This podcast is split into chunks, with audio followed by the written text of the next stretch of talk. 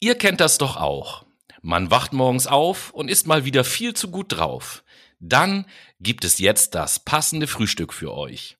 Labbrige Flakes aus flierschlechtem Mais, die euch startklar machen für einen beschissenen Tag.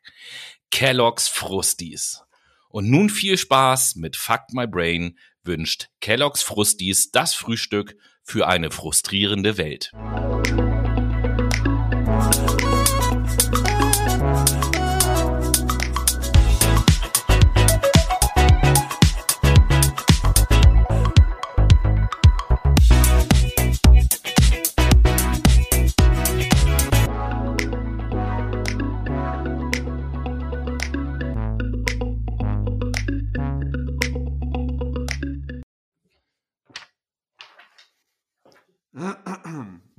Ast rein. So. Äh, du bist dran mit Anmoderation. Hallo, liebe Menschen und herzlich willkommen heute zu einer Fernepisode von Fact My Brain. Ich sitze hier in Hamburg und die große Frage, wo der liebe Tobi sich gerade aufhält, das wird er gleich lüften. Erstmal vielleicht vorab.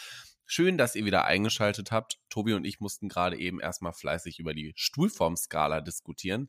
Und, oh, warte, ich, ich höre da was vom Klo da hinten durch die Kamera. Nee, wieso, wieso denn Fernepisode? Weil du auf dem Klo sitzt. Weil ich weit weg bin? Weil du auf dem Klo sitzt. Wo bist du denn gerade? So, natürlich bin ich am Mikrofon. Nein, äh, ja, viele Grüße aus Maskat muss ich sagen. Maskat im Oman, da bin ich nämlich gerade unterwegs, weil wir diese Woche der erfolgreichste und beliebteste Podcast aus dem Oman sind, diese herrliche, absolute Monarchie. Und ähm, ja, ich habe gerade ich habe gerade schön mit Sultan äh, Haitam Ibn Tariq gegessen.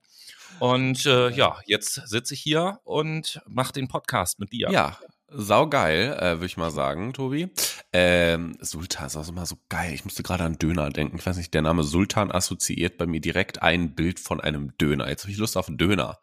Leute, habt ihr auch Bock auf Döner, wenn ihr Sultan hört? Schreibt uns das doch gerne mal auf Instagram per Direct Message. Oder vielleicht eher auf Sultaninen. Hm, maybe, maybe. Tobi, wir sind ja. im Fakt Mai November und heute geht es Richtig. ja darum, dass wir uns wieder so ein bisschen informieren, was im November passiert ist. Ja, nachdem ich, wie ich ja bereits vor Sendungsbeginn zu dir sagte, erstmal noch einen kleinen Call to Action machen will, bevor wir ins Thema einsteigen. Ich glaube, vor, ich glaub, vor 30 Sekunden haben wir drüber gesprochen. ja, ich trinke dann mal einen Schluck, du machst den Call to Action. Nein, also erstmal, liebe Leute, besondere Sendung heute, denn das ist die letzte Sendung des Jahres. Das müssen wir an dieser Stelle ja auch erwähnen. Wir gehen nach dieser Sendung in die Winterpause und sind dann äh, am 10. Januar wieder für euch zurück. Allerdings wird es auch in der Zwischenzeit äh, braucht ihr nicht ganz ohne uns auszukommen, denn es wird ja einen Adventskalender geben ab dem 1.12. logischerweise. Also seid gespannt und lasst euch überraschen, was das angeht. Und einen letzten Call to Action nochmal. Es geht um die Wahl des Podcast-Tiers des Jahres. Und das findet ja auch im De Dezember statt. Und äh, deswegen der letzte Dezember. Aufruf, deswegen der letzte Aufruf an dieser Stelle, uns Vorschläge zu schicken, welches Tier oder welche Tiere ins Rennen geschickt werden sollen. Danke im Übrigen an alle, die das schon getan haben. Ja, wir sind gespannt, was ihr da auf jeden Fall einsendet und ähm, ja. wollen jetzt einfach mal direkt rein sliden in die glützige, äh, in die glitschige Plörre des Novembers. So, das wollte ich so, eigentlich sagen. Genau. Und, Und äh, da, da, da tun wir ja etwas. Nur da, tun wir ja etwas, da tun wir ja etwas, was wir eigentlich gar nicht mehr tun wollten. Wir ja. haben uns, wir haben uns ja eigentlich gesagt, dass wir äh, in unseren Sendungen nicht mehr großartig über Corona reden wollen. Aber, aber sie ist back. Die Corona genau. Bitch is back. So we have to talk about that shit, about the Corona and the vaccination. So, so. das, war die, das, das war die Live-Schalte nach Indien kurz. Wo auch immer dieser Akzent jetzt gerade herkam, aber ja, das, äh, ja. Ja, das, das sind halt deine, das ist halt die Spur Indien, die du in deinem Blut hast. Das ist, das ist die Thai-Curry-Wurzel in mir. ja, genau. Äh, aber Impfen, Impfen ist natürlich ein äh, super gutes Stichwort. Da fange ich einfach erstmal an. Wir haben, wir haben hier äh, in diesem Abschnitt und überhaupt heute in der ganzen Sendung weniger größere Themen, aber dafür ganz, ganz viele kleine Themen, damit wir noch einmal am Ende des Jahres irgendwie alles abräumen, was so passiert ist. Und ähm, eine Sache, die im November entschieden wurde, ist nämlich der Umgang beziehungsweise äh, der juristische Umgang, so muss man das sagen, mit gefälschten Mhm. Impfzertifikaten. Oh, Und da wurde nämlich entschieden, dass je nachdem in welchem Kontext, aber äh, die Freiheitsstrafe für äh, den Verkauf, Erwerb, die Benutzung von Impfzertifikaten äh, erhöht wurde oder äh, letzten Endes auch aufgenommen wurde in die Gesetzgebung. Und äh, mittlerweile ist es so, dass es zwischen drei Monate und fünf Jahre Freiheitsstrafe geben kann, wenn man erwischt wird. Ja, also auf jeden Fall ein prekäres Thema, was wir hier wieder äh, Mhm. auf dem Tisch liegen haben. Es gibt tatsächlich sehr viele Leute, die auf die wundersame Idee kommen, einen Impfpass zu fälschen. Ist ja auch eigentlich ganz leicht. Frag mich ja. halt auch, warum das irgendwie schon seit Jahren nicht angegangen wurde. Also ich meine, die Digitalisierung schreitet ja voran. Dementsprechend ist bestimmt auch eine Sicherheitserhöhung des Impfschutzes beziehungsweise des Impfnachweises ähm, eine gute, ein guter Punkt auf der Agenda der neuen Koalition, ähm, über die wir im Übrigen später auch noch kurz ein Wort verlieren werden. Also vielleicht kommt das irgendwann nochmal auf den Tisch. Ich bin mal gespannt. Ja. ja, Soll ich, ich muss mich nur räuspern. Äh, Du kannst dich gerne, du kannst dich gerne ähm, äh, weiter über Corona auskotzen. Ich äh, würde dann meinen Senf einfach dazugeben, wenn Okay, es passt. okay. Ganz einfach. Dann, dann noch so eine Sache, was viele Leute auch sagen, Stichwort Schweden. Es Mhm. wurde ja immer gesagt, nicht äh, zuletzt auch von so Impfskeptikern und Corona-Leugnern, die haben immer so auf Schweden verwiesen, ja, Schweden macht doch auch nicht so eine Sachen und das geht doch auch und wieso, ne? Und das ist Mhm. doch alles, alles viel zu krass und viel zu, was weiß ich, überdramatisiert, was wir hier machen, äh, bla bla bla bla bla. Ja, da muss ich erstmal letzten Endes auch aus eigener Erfahrung sagen, au contraire, wie man in Schweden zu sagen pflegt. Also erstens, erstens bin ich ja im Sommer selbst dort gewesen. Okay. So. Und Äh, wie war deine Erfahrung? Ja, also ich war ja da für unseren Podcast rein zu Recherchezwecken, um mich mal mit dem schwedischen Weg auseinanderzusetzen, ähnlich wie Markus Lanz das auch mal getan hat. Nein, Spaß. Ähm, Corona spielt natürlich auch da eine Rolle. Selbst im Sommer war es so, die haben, ja, die haben einiges anders gemacht als wir. Das stimmt schon. Also in den Supermärkten oder generell gab es nirgendwo eine Maskenpflicht. Nichtsdestotrotz waren in den Supermärkten, gerade an den Kassen, aber auch schon am Eingang, immer auch so Hinweisschilder aufgehangen, man möge doch bitte Abstand halten. Und es gab eben halt auch die Möglichkeit, sich die Hände zu desinfizieren. Das gab es halt schon. Wo die zu dem Zeitpunkt uns viel weiter voraus waren, ähm, ist, das habe ich gemerkt, einmal kam ich aus dem Supermarkt raus und dann stand da halt so ein kleiner, so ein kleiner Bus auf dem Parkplatz und dann konnte man Mhm. sich halt einfach impfen lassen. Ach, So, die, die hatten halt überall da irgendwo Busse rumstehen, wo man ohne Termin einfach hingehen konnte und sich impfen lassen konnte. So, also mit dem Impfen, das haben die schon ernst genommen. Und jetzt hat auch Schweden seine Strategie ein kleines bisschen verändert. Schweden hat nämlich auch den sogenannten Corona-Pass eingeführt, wo eben Aha. dann natürlich der äh, Impfstatus äh, hinterlegt ist und nur doppelt geimpfte Personen können an Veranstaltungen teilnehmen in Schweden. Das heißt, wir haben hier auch wieder so die klassische 2G-Regelung, ne? Also nichts 2G plus, 3G plus, 5G, 8G, 12G, sondern hier geht's tatsächlich nur darum, bist du geimpft oder genesen, ansonsten bist du halt weg vom Fenster. Genau. Genau Ja, so das finde ich aber auch richtig so, ne? Also um so ein bisschen das Infektionsgeschehen einzugrenzen, ist das ja auch sicherlich sinnvoll. Verstehe auch gar nicht, warum wir hier in Deutschland immer so ein also dieser Mittelweg, ne, so 3G am Arbeitsplatz, wo ich mich dann auch frage, also Entschuldigung, als ob das A jemand kontrolliert, also wirklich richtig streng kontrolliert in kleineren Einrichtungen, ob jetzt jemand einen Test dabei hat. Also mir vorhin mal Markus Lanz angeguckt, da hat die, ah, wie heißt sie denn nochmal, ähm, die Aschenberg Angus oder wie sie heißt, Dungus Ach, von der ja, FDP. von der FDP. Die Agnes, mhm, die Agnes, Nee. die hat dann, Agnes heißt die Agnes? nee, Agnes Strack-Zimmermann, Ines. Heißt sie nicht Ines? Das, das kann sein. Sag nichts gegen Marie-Agnes Strack-Zingermann, die finde ich mega cool tatsächlich. Auch wenn Findest ich kein FDP-Mensch bin, aber die Ja, finde ich, äh, guck dir mit der mal Interviews an, auch das, ja auch ich ganz das. viel. Ich Ja, halt und ich eine find sie cool. gespaltene Meinung. Also ich muss ehrlich sagen, die ist mir, die geht mir manchmal auf den Piss, so was das Gendern angeht. Das ist so richtig altertümlich, weil irgendwie Sprache muss ich auch mal anpassen, bin ich der Meinung, ne? Ja gut, So. äh, da, dazu sage ich immer, ich meine, die ist, äh, keine Ahnung, wie alt sie ist, knapp über 60 oder irgendwie sowas. die juckt das ne? nicht. So, aber ich, ich finde halt ihre Art und Weise, sie, sie redet nicht so wie so eine wie so ein typischer Politiker oder eine typische Politikerin, finde ich so. Die nimmt auch mal äh, Worte in den Mund, die andere Politiker nicht in den Mund nehmen und ist auch mal so ein bisschen direkter und äh, lässt sich auch mal auf Späße ein und so weiter und so fort. So, also ich finde die ziemlich cool und die hat einen ziemlich trockenen Humor, gerade wenn sie Ja, dann mit verschmitzten Lächeln immer redet. Äh, ja, jetzt ist die Verbindung hier gerade mal kurz abgekackt. Die, du hast wahrscheinlich die Kurt Krömer Show geguckt mit Agnes Strack-Zimmermann, ne? Nee, die habe ich tatsächlich noch nicht gesehen. Ah, okay, ja, da, da wird dir auffallen, dass die dann sagt, nee, ich bin nicht ihre Gästin, ich bin ihr Gast. Und dann dachte ich mir so, Alter, in Duden gibt es sogar die Gästin. Also sie hat einen, das hat einen eigenen Eintrag. Also das gibt es. Wie dem auch sei. Ist ja auch egal. Ich wollte zu der Frau Aschenberg-Dungus zurückkommen, die dann auch sagte, hier kommt 3G, das ist Gesetz und da muss das auch kontrolliert werden, wo ich mir mal so denke, wer macht sich diese, also ich finde das ja löblich, dass ihr solche Gesetze entwerft, ne? aber die sind einfach so realitätsfern. Naja, deswegen ja, 2G, so. 2G, 2G. Also ich habe heute auch nochmal Markus Lanz gesehen äh, und äh, da war Herr Friedrich Merz zu Gast. Ich mag den Typen überhaupt gar nicht. Ich stimme mit ihm überhaupt nicht ähm, überein und ich finde, er Wir reden nachher noch aus. über den. Oh Gott, oh Gott. Ich finde, der sieht auch aus wie hier äh, der, der Dude von den Schlümpfen. Wie heißt er denn nochmal? Von den Schlümpfen? Ja, nicht Gandalf, wie heißt er nochmal? Gargamel. Er sieht aus wie Gargamel. so, aber äh, schlussendlich muss ich ihm recht geben, wenn er sagt, äh, das Konsequenteste, was man machen kann, ist 2G, 2G, 2G und ja, das sehe ich auch so. Naja. Ja, aber wir haben ja 3G und 3G Plus und 2G und 2G Plus und ja, ich habe äh, sogar 4G auf meinem Handy. Das ist geil. Ja, siehst du, 5G bin ich auch nicht da. Nee, 4G habe ich auch, 5G noch nicht.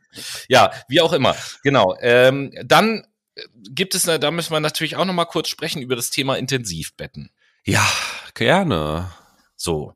Äh, wie, wie ist deine Meinung zu so einem Intensivbett? Nein, Spaß. Also es wird, es, es, wird ja immer die ganze Zeit darüber geredet, so, oh mein Gott, die Krankenhäuser laufen wieder voll, die Intensivstationen äh, sind überfüllt und es ist ja an manchen Orten schon so. Es ist ja tatsächlich auch so in Bayern beispielsweise, dass auch schon äh, deutsche Patienten nach Italien verlegt wurden, mhm. weil, weil nicht mehr genug Plätze da sind. Und es ist ja, so wie sich das jetzt entwickelt, tatsächlich einfach nur eine Frage der Zeit, bis mhm. wir keinen Platz mehr haben ich will jetzt nicht spekulieren, was dann passiert, aber wir werden, wir werden es auf jeden Fall leider erleben. Und das Tragische ist ja an dieser ganzen Geschichte, finde ich zumindest, keine Ahnung, wie deine Meinung dazu ist, ähm, dass es ja nicht daran liegt, dass wir nicht genug Betten haben, die sind ja da, sondern äh, daran liegt, dass wir nicht genug Personal haben, was sich um diese Betten kümmern kann, weil ja während der Co also erstmal hatten wir vorher schon knapp Personal und zweitens jetzt während der Corona äh, äh, Zeit haben natürlich auch viele Leute ihren Job gekündigt, weil die gesagt haben, geht nicht mehr. Richtig, also grundsätzlich ist die Pflege ja äh, extrem überlastet. Ähm, wir kriegen das ja in den Medien mit, in den sozialen Medien, ähm, hautnah, auch wenn wir äh, Gesundheits- und KrankenpflegerInnen in unserem Umfeld haben und die kennen und mal mit denen sprechen. Und ähm, also grundsätzlich Zahlen, Daten, Faktenmäßig, also über 4000 äh, Intensivbetten wurden ja äh, jetzt quasi abgemeldet. Die fehlen einfach, weil natürlich, wie du schon gesagt hast, es gibt genug Betten, aber es gibt halt zu wenig Personal, welches diese Betten bepflegen könnte. Und das ist ein riesiges Problem, denn äh, angesichts der, der steigenden Corona-Infektionszahlen, also auch mit so Höchstwerten wie 60.000 Infektionen pro Tag äh, diese Woche und letzte Woche war es ein bisschen weniger, aber ähm, das ist höchst dramatisch. Zumal also die Todesfallrate äh, jetzt seit Beginn der Corona-Pandemie ähm, ja könnte jetzt quasi diese oder nächste Woche auch den Schwellenwert von 100.000 Toten erreichen. Also da merkt man auch mal, was das für eine Dimension mittlerweile angenommen hat. Dementsprechend ähm, ist das auch einfach ein Muster zu sagen, hey, wir müssen die Pflege mal ein bisschen stärken. Also es ist ein riesiger Hilfeschrei. Vor allen Dingen, ich denke mir halt so, was ist denn nach der Pandemie? Also wenn die Pandemie, sagen wir jetzt mal, wenn die Durchseuchung fertig ist, ne, so nächstes Jahr im Frühjahr, haben ja einige WissenschaftlerInnen äh, das so ein bisschen announced. Dann frage ich mich, wie soll das denn weitergehen? Dann fällt das Thema wieder unter den Tisch der Politik, ist jetzt irgendwie mhm. einmal abgehakt mit der Milliarde Euro, die jetzt so quasi in diesem Koalitionsvertrag als Bonusprämienzahlung ähm, angesiedelt ist, so wo ich mir dann auch denke, als ob es damit getan wäre. Also vielleicht mal irgendwie eine Pflegekammer, vielleicht auch mal ähm, die Möglichkeit oder besser gesagt ähm, Repräsentanten in den Bundestag zu setzen, die die Pflege einfach repräsentieren, weil das ein sauer systemrelevanter Beruf ist. So, also ohne Pflegende sind wir einfach grundsätzlich am Arsch. Punkt. Deswegen ganz großes Thema. Deswegen hängt das auch ganz groß wieder mit der Impfung äh, zusammen und ähm, ja, lasst euch impfen, ne? Also pff Ähm, genau zu diesem Thema, weil du es gerade sagst, ne, Koalitionsvertrag, eine Milliarde Euro, Bonuszahlungen und so weiter und so fort, zu dieses Thema. Das hatten wir ja auch schon mal, dass es so eine Pflegebonuszahlung gab und wir sprechen ja ewig schon darüber, dass die eigentlich sowieso besser bezahlt werden müssen und so weiter und so fort. Dazu auch gerade so ein schönes aktuelles Beispiel, ähm, was ich in Erfahrung gebracht habe in fiesen investigativen Recherchen. Und mhm. zwar geht's um das äh, Universitätsklinikum in Göttingen. Aha. ja, auch ein sehr großes Krankenhaus. Und ähm, da ist es so wie bei anderen Krankenhäusern natürlich auch, dass mhm. so die Haupteinnahmequelle eines solchen Krankenhauses sind eben halt vor allen Dingen Operationen. Mit Operationen ja. kann man viel Geld verdienen. Und natürlich ist es so, dass jetzt während der Corona-Zeit weniger Operationen gemacht werden, weil die Kapazitäten halt anders gebraucht werden. Das wissen wir alle mittlerweile. Verständlich. Und jetzt ist es am, Universität, am, am Klinikum in Göttingen ist es eben halt so, dass äh, das Klinikum seine Mitarbeiter aufgefordert hat, auf zehn Prozent ihres Gehalts zu verzichten, um diese Einnahmelücke zu schließen, die das Klinikum hat. Diese Aufforderung gilt im Übrigen nicht für den Vorstand und auch nicht für die Ärzte, sondern nur für das Verwaltungspersonal und für das pflegende Personal. Ja, das, äh, also ich, ich kann diese wirtschaftliche Rechnung überhaupt gar nicht nachvollziehen. Erstmal, damit fangen wir erstmal an. Ähm, nee, weißt, weißt du, sorry, sorry, da muss ich jetzt gerade mal sagen, nee, mache ich sonst nicht. Aber weißt du, womit wir mal anfangen? Wir fangen erstmal damit an, was ist denn das überhaupt für eine bodenlose Frechheit, auf so eine Idee überhaupt zu kommen? Die, die Pflegenden äh, nach, nach so etwas zu fragen. Weißt du, jahrelang diskutieren wir und in der Corona-Zeit noch viel mehr, dass die ja viel zu wenig verdienen, mehr bekommen müssen und jetzt gerade, oh, die Belastung, viele Leute kündigen ihren Job, Pflegebonus, tralala und dann sagen auch, Mensch, verzichtet doch bitte mal auf zehn Prozent eures Gehaltes, ne, damit wir wirtschaftlich wieder ein bisschen besser darstellen. Im Übrigen, die Ärzte und die Vorstände, ähm, die verdienen so viel, die brauchen nicht verzichten, an denen liegt's nicht so. Weil, ah, was? Ja, ja, ja, also gut, dass Sorry. du da nochmal mit diesem, ja, alles cool. Also äh, du hast ja vollkommen recht, das ist eine bodenlose Frechheit, weil also, wenn die Pflegenden gehen ja am Stock seit zwei Jahren und dementsprechend Na. zu sagen, hey Leute, also ihr könnt ja mal auf zehn Prozent eures Gehaltes verzichten, das ist einfach nur unwürdig und das ist auch sau unsolidarisch über das Thema. Ähm, also das ist indiskutabel und das ist eine bodenlose Frechheit und ich glaube, damit haben die sich einen PR-Eklat geleistet. Ähm, aber gut, das, das haben die jetzt halt für sich so bestimmt. Okay, all good wird. Das ist halt deren Entscheidung. Das, was ich halt gerade eben meinte mit der wirtschaftlichen Rechnung, ist ja, das, das geht ja einfach nicht auf. Also du streust ja, wenn wir ganz wirtschaftlich an das Thema gehen, in die Masse und gehst halt zu den etwas geringer verdienenden Menschen und sagst, gib mir mal zehn Prozent eures Gehaltes, wodurch du halt mehr Menschen quasi Gehalt abziehen müsstest. Das heißt, der wütende Mob wird viel größer, als wenn du wirklich bei den Ärzten anfangen würdest und beim, äh, beim äh, Vorstand und ähnliches. Also die Menschen, die halt viel verdienen und da zehn Prozent abziehst, wodurch du dann viel, viel schneller die Summe zusammenbekommen würdest und weniger Menschen Geld aus der Tasche ziehen müsstest, beziehungsweise nicht mal sagen müsstest, hey Ärzte, hey Vorstand, gib mal zehn Prozent ab, sondern bestimmt ist es dann auch möglich. Gut, ich rechne das jetzt nicht im Kopf nach, aber aber spekulativ gesagt, dass du halt nur sagst, hey, jeder müsste fünf Prozent von eurem Lohn abgeben, weil dadurch können wir natürlich viel mehr einstreichen. Ne? Weißt du, äh, wenn, wenn, wenn die Dinge richtig laufen würden, Corona Nein, ich weiß nicht, weil das Internet gerade wieder gestoppt hat. die Kernaufnahme hier, aber ich glaube, jetzt bist du wieder zurück am äh, Start.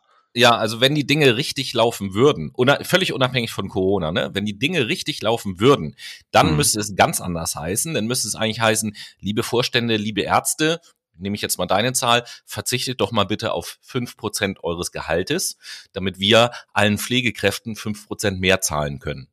Ja, das wäre das wär ganz grundsätzlich mal eine richtige Idee. Ja, wobei ich aber auch sagen muss, ähm, also Pflegende und Ärzte sind ja, die gehen ja alle am Stock. Ja, ich ja. sagte gerade, ich sagte gerade, mit Corona hat das jetzt nichts zu tun, was ich sage, sondern es, mir geht's mhm. jetzt um ein grundlegendes Prinzip. Ja, natürlich, natürlich. Also wenn wir da eine, über eine ähm, Lohnverteilung sprechen, Natürlich genau. könnte man sagen, ey, liebe Ärztis, ne, gib mal irgendwie, auch generell, vielleicht gib mal ein Prozent eures Gehaltes einfach ab, damit die Klinik mehr Kohle hat, um den Pflegenden mehr zu zahlen.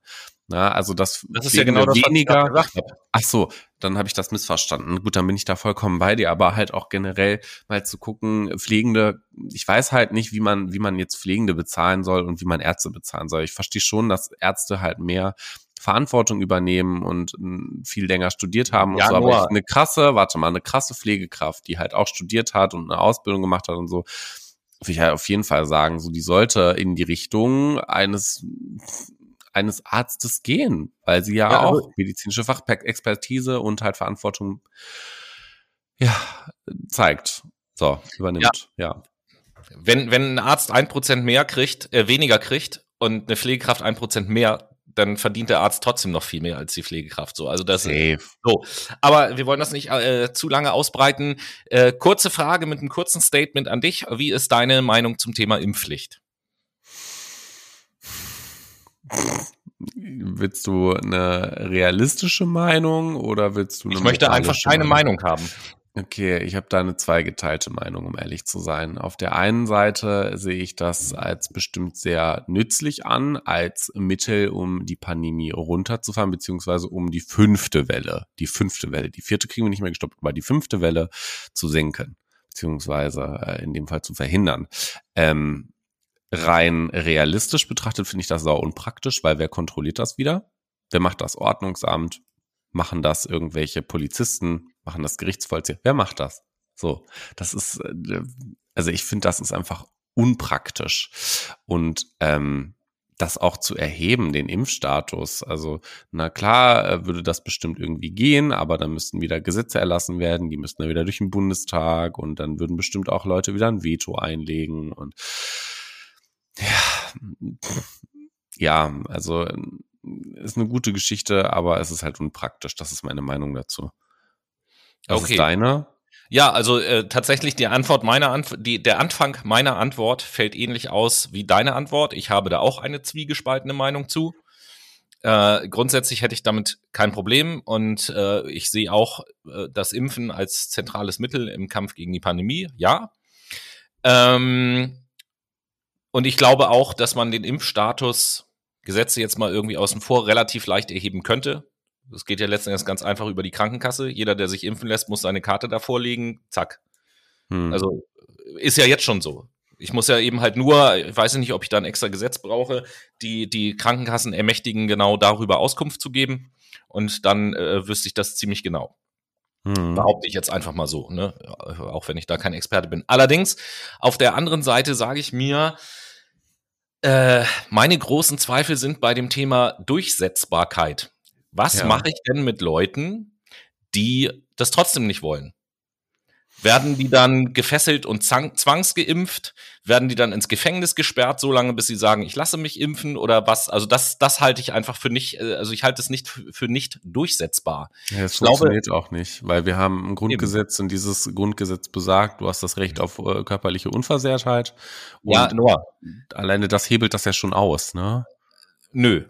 Ich brauche ich brauch ja nur ein Gesetz, ich brauche ja nur ein Gesetz zu machen, was das regelt und schon geht das. Ja, nee. So, da, das ist das ist nicht das Thema meiner Meinung nach und wir haben ja in der Verga jetzt in der Vergangenheit auch gesehen, ich kann auch unheimlich viele Dinge machen, die das Grundgesetz einschränken und sonst irgendwas. Das funktioniert ja, das erleben wir seit zwei Jahren.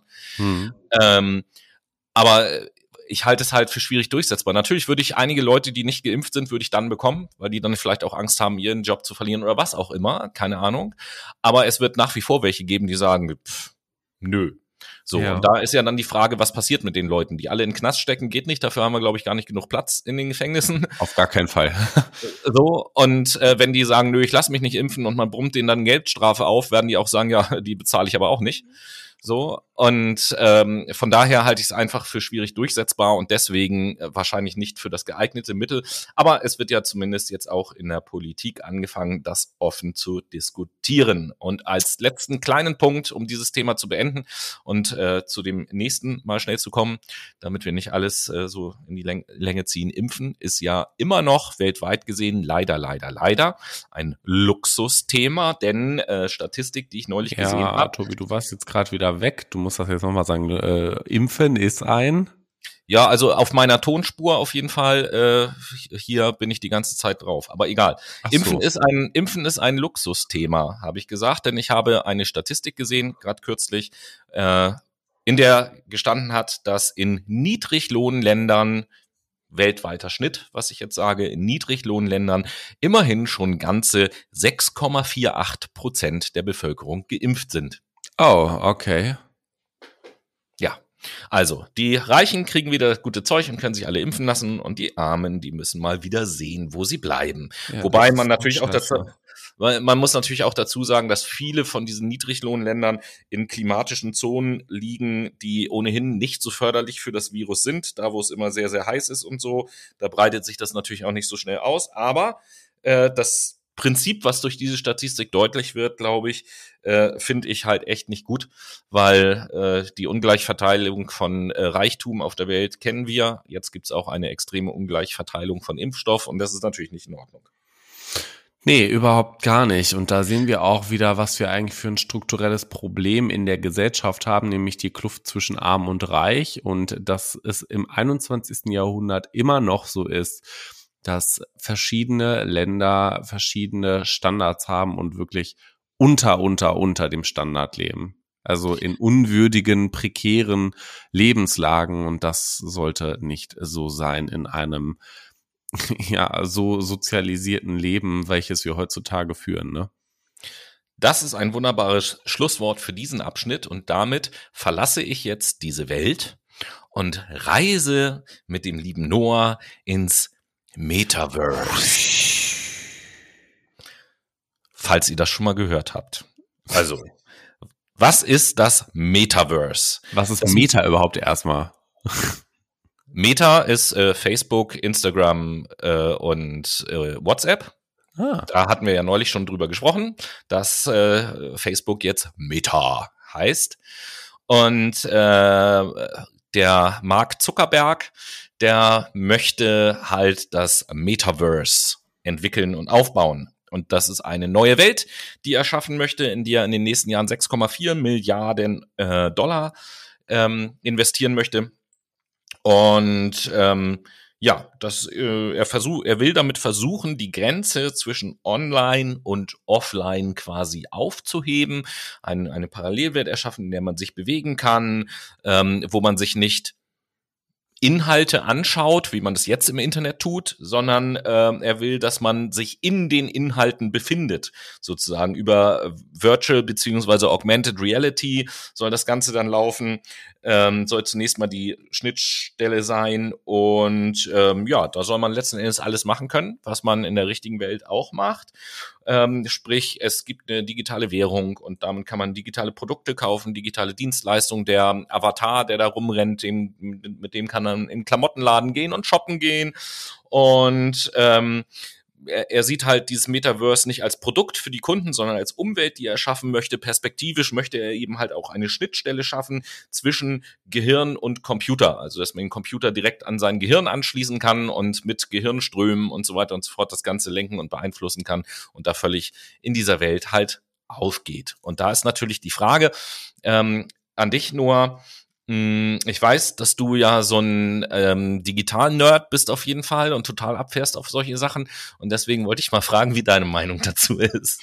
Also, grundsätzlich würde ich sagen, dass das eine gute Idee sein könnte, wenn man die richtig einsetzt. Also ich finde ja so oder so, wenn wir schon shoppen gehen oder wenn wir ähm, uns in, in Videospiele einklinken oder so, ist unser Gehirn sowieso die ganze Zeit on fire und die Neuronen schießen nur so umher. Dementsprechend könnte ich mir vorstellen, dass es auf lange Sicht einfach zu einer extremen innerlichen Erschöpfung kommt und das eher in Richtung Förderung von psychischen Erkrankungen beziehungsweise auch irgendwie Burnout sein könnte oder ähm, Probleme einfach mit Sucht hervorrufen könnte. Also eine Spielsucht zum Beispiel, wenn man so viel in diesem Dings drin ist. Aber wenn man jetzt mal Richtung Arbeitskontext guckt, ist es bestimmt eine ganz geile Idee, wenn wir auf das Klima schauen. Denn ähm, ja, natürlich, Strom ist auch ein Klimafresser und auch das Betreiben von Servern und ähnlichem. Ich glaube, da ist Innovation aber noch möglich, so dass das ein bisschen klimaneutraler werden könnte. Ähm, schlussendlich kann man diese Metaverse halt nutzen, um sich zu geschäftlichen Konferenzen zu treffen oder halt dann so ähm, äh, Trainings zum Beispiel, wie du sie ja zum Beispiel machst, ähm, nicht mehr face-to-face machen müsste, sondern halt vom Wohnzimmer aus machen kann. Ne? Also ähm, ohne jetzt irgendwie darauf verzichten zu müssen, die Menschen zu sehen oder jemand kann die Kamera ausmachen, sondern man sieht sich dann einfach so, aber halt in einem virtuellen Klassenraum quasi. Also das könnte schon eine gute Idee sein, auch für Fernstudenten eventuell, um so ein bisschen mehr dieses Gemeinschaftsgefühl zu wecken. Man kennt sich ja sonst nur darüber, ob man jetzt in WhatsApp unterwegs ist oder so. So könnte man halt virtuell in einem äh, Klassenraum zusammensitzen oder in einem Unisaal oder ähnliches, was schon ganz cool wäre. Das wären jetzt so meine Vision, wie man das einsetzen könnte und was ich dafür gut erachte. Ich sehe da aber halt auch ein Gefahrenpotenzial hinter, auf jeden Fall. Alles hat ja Vor- und Nachteile. Okay, überrascht mich so ein bisschen deine Antwort. Damit hätte ich jetzt nicht gerechnet. Äh, mal wieder sehr differenziert, anstatt dich einfach aufzuregen darüber, so wie ich das tue. Ja, ist eine, also es weil, ist weil, grundsätzlich, wir haben halt größere Probleme, ne? Also wenn, wenn du jetzt möchtest, dass ich mich aufrege. Das meine ich doch überhaupt gar nicht. Aber es ist doch wohl obvious, dass Mark Zuckerberg nicht das im Sinn hat, was du da gerade erzählt hast, sondern dass es ihm darum geht, was zu schaffen, wo Menschen sich nur noch drinnen aufhalten und ihr äh, Geld dort ausgeben. Ja, so, safe. Darum geht es. Er ist ein geiler Geldsack. Er ist einfach ein geldgeiler, kleiner amerikanischer Geldsack. Mehr ist er nicht. Er ist ein Donald Duck der Medien. So. so. Na gut, aber das wollte ich nur mal kurz abgefragt haben. Also, liebe Leute, Metaverse, wenn euch das interessiert, äh, lest mal nach im Internet, was Meta. Genau, was der Zuckerberg da vorhat. Ähm, kommen wir noch zu einem letzten kleinen Thema, bevor wir in die äh, Pause gehen, oder zu zwei letzten kleinen Themen vielmehr. Wir gucken mal auf die neue Oppositionspartei auf die CDU. Und da, äh, genau, und da steht ja Anfang nächsten Jahres auch was Interessantes an, denn die CDU wählt mal wieder einen neuen Vorsitzenden. Und da hm. gibt es ja tatsächlich äh, laut aktuellem Stand zumindest drei Kandidaten, die sich da schon ins Spiel gebracht haben. Und unter diesen drei Kandidaten finden wir einen unserer Lieblingsfreunde wieder, nämlich den Fotzenfritz, der ist wieder da. Und äh, der, der hat ja schon ein paar Mal erfolglos versucht, irgendwelche Ämter da zu ergattern und so.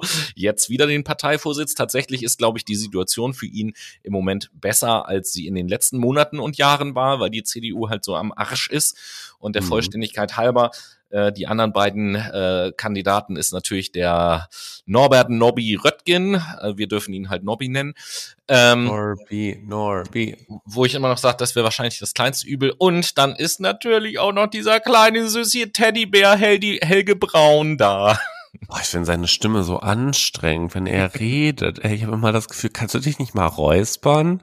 ich warte immer auf den Moment, wo er macht und der kommt halt nie, weil seine Stimme so so ist. Ja, aber äh, ja, das sehe ich ja irgendwie anders. Boah, äh. Jetzt, jetzt mal kurz äh, deine, deine Einschätzung aus unserem prophetischen Podcast heraus. Wer, ja. wird, neu, wer wird neuer Parteivorsitzender? Boah. Ja, weiß nicht, die CDU hat gerade so, so ein Umbruchproblem, ne? Das war nicht die Frage. Also ich, ich, ich wünsche mir Norbert Röttgen, ich glaube, es wird aber entweder, ich glaube, das wird Friedrich Merz. Und Ach, guck mal. ich glaube, das wird richtig in die Hose gehen. Genau dieselbe Antwort hätte ich auch gegeben. Ich wünsche mir Norbert Röttgen und glaube, dass es Friedrich Merz wird. Hätten wir das auch äh, abgefrühstückt und zu guter Letzt die äh, beste Meldung. Ähm, ja, die CDU hat in ihren Reihen ja äh, so, so ein so einen richtigen Rebell, fast schon so, so ein Hardcore-Punk, so ein Zerstörer, möchte ich sagen, tatsächlich. Der Zerstörer. Genau, Philipp Amthor.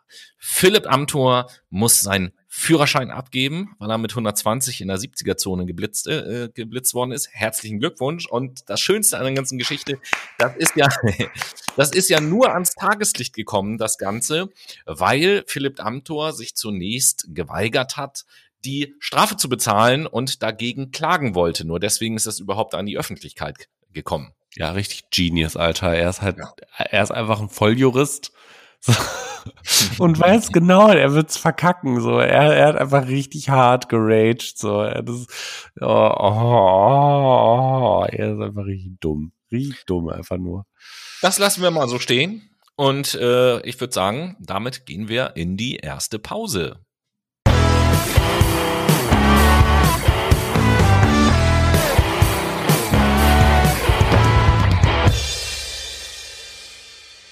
Und hier ist die Late Machado Playlist aus dem Lautsprecher in euer Ohr für die gute Laune. Und lieber Noah, was für ein Lied setzt du auf die Playlist? Ich setze heute das Lied von äh, Tristan Brusch am Rest auf die Late Machado Playlist. Und du?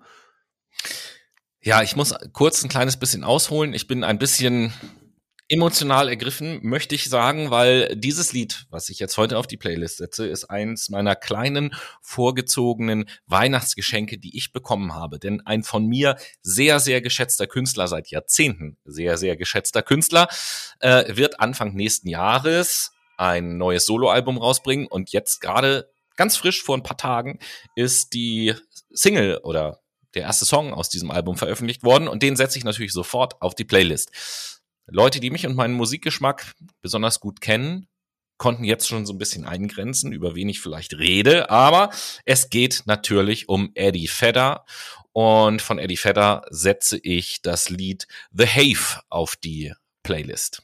Geil. Und damit sind wir jetzt äh, quasi schon im zweiten Teil unseres Fakt mal Novembers. Ähm, mhm. Und werden jetzt eigentlich wieder ein bisschen sehr politisch, oder?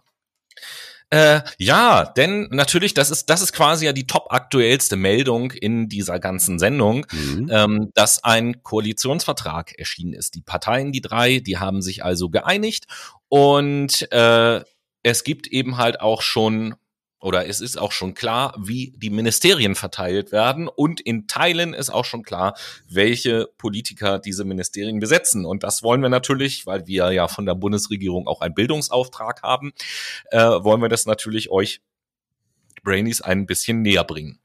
Mhm. Hm. Ich fange einfach mal an. Ich glaube, wenig überraschend ist, dass der neue Bundeskanzler Olaf Scholz heißen wird. Das ist jetzt keine große Überraschung. Das Kanzleramt wird äh, ebenfalls von der SPD, von wahrscheinlich, das ist noch nicht zu 100 Prozent sicher, von Wolfgang Schmidt geleitet. Den kennt man jetzt nicht so. Ich kenne ihn auch nicht großartig. Ich weiß eben halt nur, dass der schon seit vielen Jahren ein sehr enger Vertrauter von äh, Olaf Scholz ist.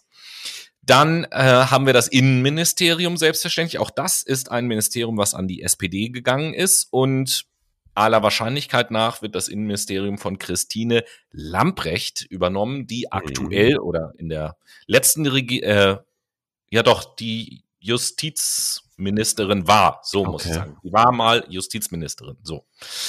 Ähm, das Verteidigungsministerium ist auch an die SPD gegangen. Da ist es noch unklar, wer das übernehmen wird. Äh, viele hatten, und da kommt ja der Name wieder vor, viele hatten gedacht, das geht an die FDP und dann wird Marie-Agnes Strack-Zimmermann Verteidigungsministerin, genau. was sie auch gut zugetraut hätte. Aber der Name, der jetzt so ein bisschen ähm, kursiert, ist Siemtje Möller. Die kenne ich allerdings auch jetzt nicht so großartig. Nee, ich auch nicht. Machen wir aber weiter, damit das nicht zu lange wird. Arbeit und Soziales. Das Ministerium geht an Hubertus Heil wahrscheinlich, der auch jetzt Arbeitsminister ist. Da ändert sich also nichts. Mhm. Dann dann haben wir natürlich unseren Krigi, der äh, ganz froh sein wird, dass er Finanzminister werden wird. Das steht auch schon fest. Christian Lindner wird der neue Finanzminister. Wirk. Ähm, bitte? Wirk. was da auch feststeht. Einfach mal wirken. Also. Äh, Was, was auch mal feststeht, nee, wir dürfen da nicht würgen. Wenn ich fertig bin mit der Liste, sage ich dir auch warum. Okay. Ähm, das nächste Ministerium ist ein neu geschaffenes Ministerium und das ist in dieser Regierung das, äh, ich nenne es mal das Superministerium, weil es halt auch äh, sehr großen Einfluss hat. Das ist nämlich das äh, Ministerium für Wirtschaft und Klimaschutz. Und dieses Ministerium wird äh, aller Voraussicht nach Robert Habeck leiten, der auch, zu meiner großen Freude, äh, nach aller Wahrscheinlichkeit nach Vizekanzler werden wird. Mhm. Dann geht's weiter äh, von innen nach außen, haha, ins Außenministerium, Annalena Baerbock von den Grünen. Äh, Verkehr und Digitales, Volker Wissing von der FDP. Just, das steht auch schon fest. Äh, Justizministerium Marco Buschmann von der FDP, auch das steht schon fest. Familienministerium wahrscheinlich von den Grünen Katrin Göring-Eckardt. Dann das Ministerium für äh, Ernährung und Landwirtschaft ist noch nicht so ganz klar, wer es kriegen wird. Also das ist ein grünes Ministerium auf jeden Fall. Äh, eventuell Steffi Lempke heißt die gute. Ähm, die taucht gleich an einer anderen Stelle auch nochmal. Äh, nee, taucht sie nicht. Steffi Lemke ist da im Gespräch so. Ähm, dann das Gesundheitsministerium, das geht an die SPD und da gibt es zwei Namen, die im Moment kursieren. Das eine ist Petra Köpping und das andere ist Karl Lauterbach. Hm, das wäre ähm, interessant. Das wäre äh, wirklich interessant. Dann gibt es ein weiteres neues Ministerium, nämlich das Ministerium für Bauen und Wohnen. Und das wird aller Voraussicht nach Svenja Schulze von der SPD übernehmen. Dann haben wir das Ministerium für Umwelt und Verbraucherschutz. Das geht natürlich an die Grünen und hier kursiert der Name, auch wenn er noch nicht bestätigt ist, Anton Hofreiter.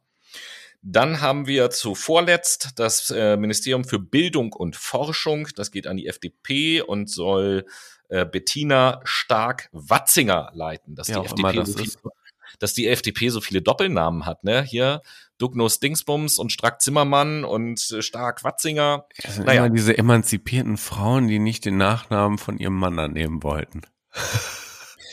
Äh, so ganz böswillig gesagt auch äh, damit, ich bisschen als ausgleichendes Gegengewicht bei diesem Thema mal fungiere, kann ich es auch sagen, na ja, es könnte ja auch der Mann mal den Namen der Frau annehmen. Gut, aber machen wir weiter mit dem letzten Ministerium für Entwicklung, das geht an die SPD und äh, da kursiert der Name Bärbel Kofler, wer auch immer das ist. Das einfach nur als äh, Information an euch. Und jetzt, warum habe ich gesagt, dass du nicht meckern darfst? Nicht, du was die einzelnen erklären. So. Ja, nicht, nicht was die einzelnen Personen angeht, aber was die Verteilung der Ministerien angeht, sind wir, lieber Noah, mal wieder der prophetische Podcast. Ach so, das Denn ja, ich erinnere mich, dass wir bereits vor der Wahl darüber geredet haben, dass äh, oder auch während des Wahlkampfes, dass eine Ampelkoalition rein theoretisch eigentlich das Beste wäre, was passieren kann, wenn denn jede von diesen dreien Parteien auch nur die Ministerien nimmt, äh, die deren Kernkompetenz sind. Also die SPD sich um alles kümmert, was mit Arbeit und Sozialem zu tun hat und die Grünen alles mit Umwelt und die FDP alles irgendwie mit Finanzen und Wirtschaft und so. Ähm, genau so ist es jetzt gekommen. Die haben auf uns gehört und haben das so gemacht. Ich meine, das ist jetzt, kommt jetzt drauf an, was sie draus machen, das ist vollkommen klar. Ja, natürlich. Aber, aber die Voraussetzungen, dass die was Gutes schaffen und machen können, die sind gegeben dank dem, dass die auf uns gehört haben. Ich freue mich darüber. Ja, und ich mich erst. Ähm, worüber ich mich aber auch freue, ist, dass sich ja einiges, was im Koalitionsvertrag verändert hat, ne? Ach. Mhm. Du hast also schon mal in den äh, Koalitionsvertrag reingespickt. Na, quasi. Also Social Media hat mich da ganz gut aufgeklärt. Das kann man ja mittlerweile zusammenfassen. Ach, Noah, du hättest ja jetzt so schön glänzen können sagen können, ja klar, habe ja, ich sofort den ja, Koalitionsvertrag Nein, habe ich natürlich nicht. Also ich habe auch nicht gestern gesehen, wie die das announced haben. Das war für mich so ein bisschen, da hatte ich keinen Bock drauf. Ich wollte lieber ja, was anderes gucken. Ich hätte mir gern angeguckt, aber ich musste arbeiten. Däm, däm, däm, däm. Hm. Ja, ähm, ich würde einfach mal sagen, wir gehen da mal so die sieben wichtigsten Sätze durch, oder? Ja, gerne. Fang doch mal an. Ähm, also, Schritt für Schritt soll jetzt der Kohleausstieg beginnen. Ähm, der wurde nämlich jetzt auf 2030 vorgezogen und die Technologie des Verbrennungsmotors soll ja, hinter uns gelassen werden. Also eine Zulassung der Verbrennermotoren ist jetzt auch nur noch bis 2030 geplant. Nach meinem Geschmack natürlich ein bisschen zu lange, weil es werden ja bis dato immer noch Autos zugelassen, die auch nach 2030 ähm, ja giftige Gase, äh, giftige Gase, CO2 ausblasen, so. Aber eher gut, habe ich jetzt gerade nichts mitzureden gehabt. Wie erwartet oh. und Achso, war das der erste Satz oder? Das war der erste Satz. Ja, okay, dann äh, soll ich da kurz meine Meinung zu sagen oder willst du einfach Ja, natürlich darfst du, du, so. du darfst auch gerne deine Meinung dazwischen rufen, Tobi. Ja, ich, ich versuche es ganz kurz, einfach nach jedem Satz so ein Statement dazu abzulassen. Äh, Idee, super. Formulierung, schwammig. Ausgestaltung, ich bin mal gespannt. Ich auch. Was auf jeden Fall ausgestaltet werden soll, soll der, ist der gesetzliche Mindestlohn. Der soll nämlich in einer einmaligen Anpassung, also nicht in Schritten angepasst werden, sondern einmalig auf 12 Euro erhöht werden. Und ich glaube, Idee, dann bekomme ich auch mehr Kohle. Hä? Idee, super. Formulierung, konkret. Ähm, Ausführung, ich hätte mir gewünscht, mindestens 12,63 Euro, Stichwort Altersarmut und so. Wir sprachen in den Wahlkampfsendungen drüber. Ganz genau so ist es nämlich. Wir werden das aktive Wahlalter auf die Wahlen zum Europäischen Parlament auf 16 senken. Wir wollen das Grundgesetz ändern, um das aktive Wahlalter für die Wahl zum Deutschen Bundestag auf 16 Jahren zu senken. Was eine gute Sache ist. Idee, gut. Formulierung in Ordnung. Der zweite Teil gefällt mir nicht ganz so gut, weil da natürlich überhaupt nicht drinne steht, äh, wann das in Deutschland soweit sein soll und so weiter und so fort. Also ich vermute mal, dass die einfach das erstmal äh, für Europa machen, um mal zu gucken, wie ist denn die Wahlbeteiligung und wie wird denn so gewählt und dann sich zu überlegen, ob man das in Deutschland auch macht. Ich finde, das könnte man gleich in einem Abwasch machen und finde das vollkommen in Ordnung.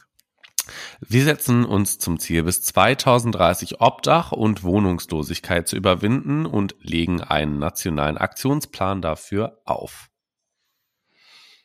Ja, gute Idee. Letzten Endes wird ja auch ein extra Ministerium, das für Bauen und Wohnen damit beauftragt. Mhm. Über das Thema Wohnung haben wir oft genug, glaube ich, im Podcast auch geredet, dass da auf jeden Fall was geschehen muss. Von daher äh, gute Idee. Mich würde jetzt natürlich dann interessieren, wie dieser Aktionsplan aussieht und ob das dann auch alles realistisch ist. Aber unter der Voraussetzung alles gut.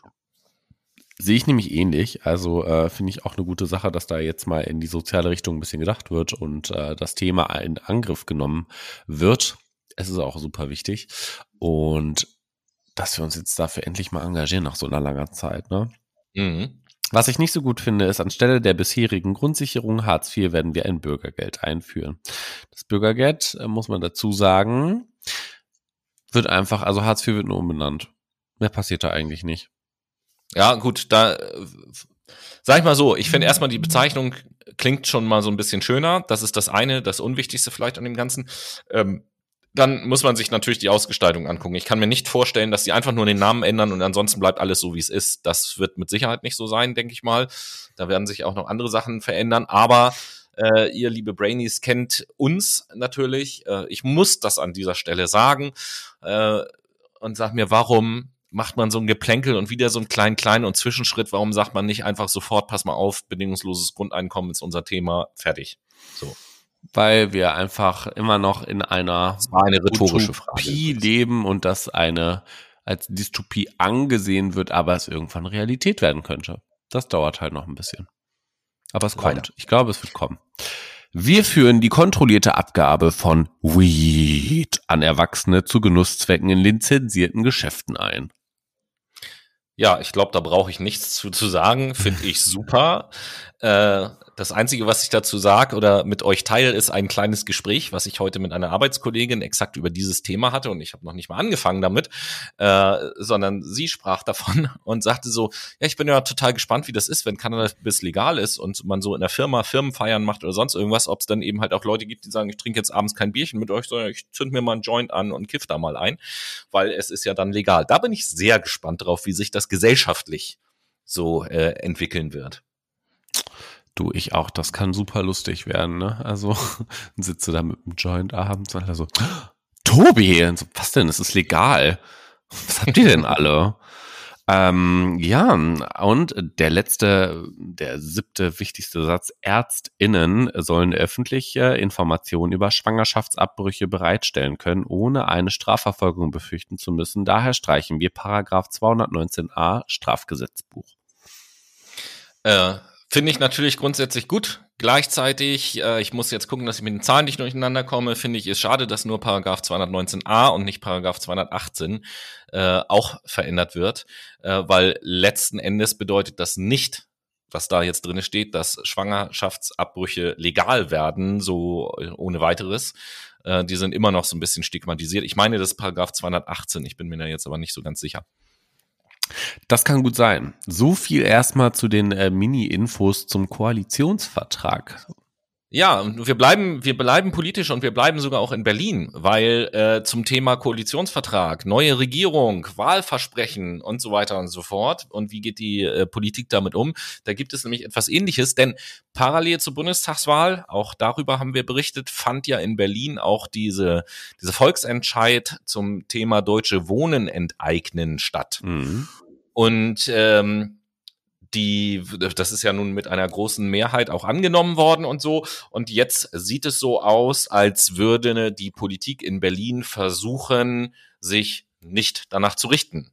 Ähm, es gibt so Aussagen von der Politik, die gesagt haben, ja, an dem Ergebnis kann man sehen, die Bürger haben entschieden und äh, aufgrund des Entscheids der Bürger werden wir uns mit diesem Thema mal auseinandersetzen. Hm. Ähm, das wir heißt, uns da drin, mal damit auseinander. Genau, das, das heißt, äh, da steckt ja so ein bisschen, und wir leben ja in einer Demokratie, letzten Endes steckt da so ein bisschen drin, dass man sagt, ja, okay, die Bürger haben mit Mehrheit entschieden, aber umsetzen werden wir es halt nicht.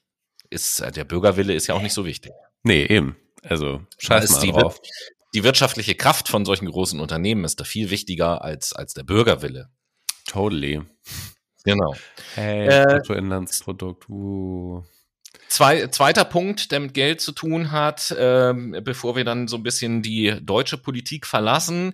Äh, es geht um die Kollegen Nüsslein und Sauter aus hey, der ja, Unionsfraktion. Ihr erinnert euch vielleicht, da haben wir auch mal drüber berichtet, äh, Maskendeals, äh, Geldflüsse und so weiter und so fort. Das Oberlandesgericht München hat jetzt entschieden, dass Nüsslein und Sauter ihre ganzen Provisionen, die sie damit verdient haben, wiederbekommen sollen. Denn es ist nichts Unrechtes geschehen.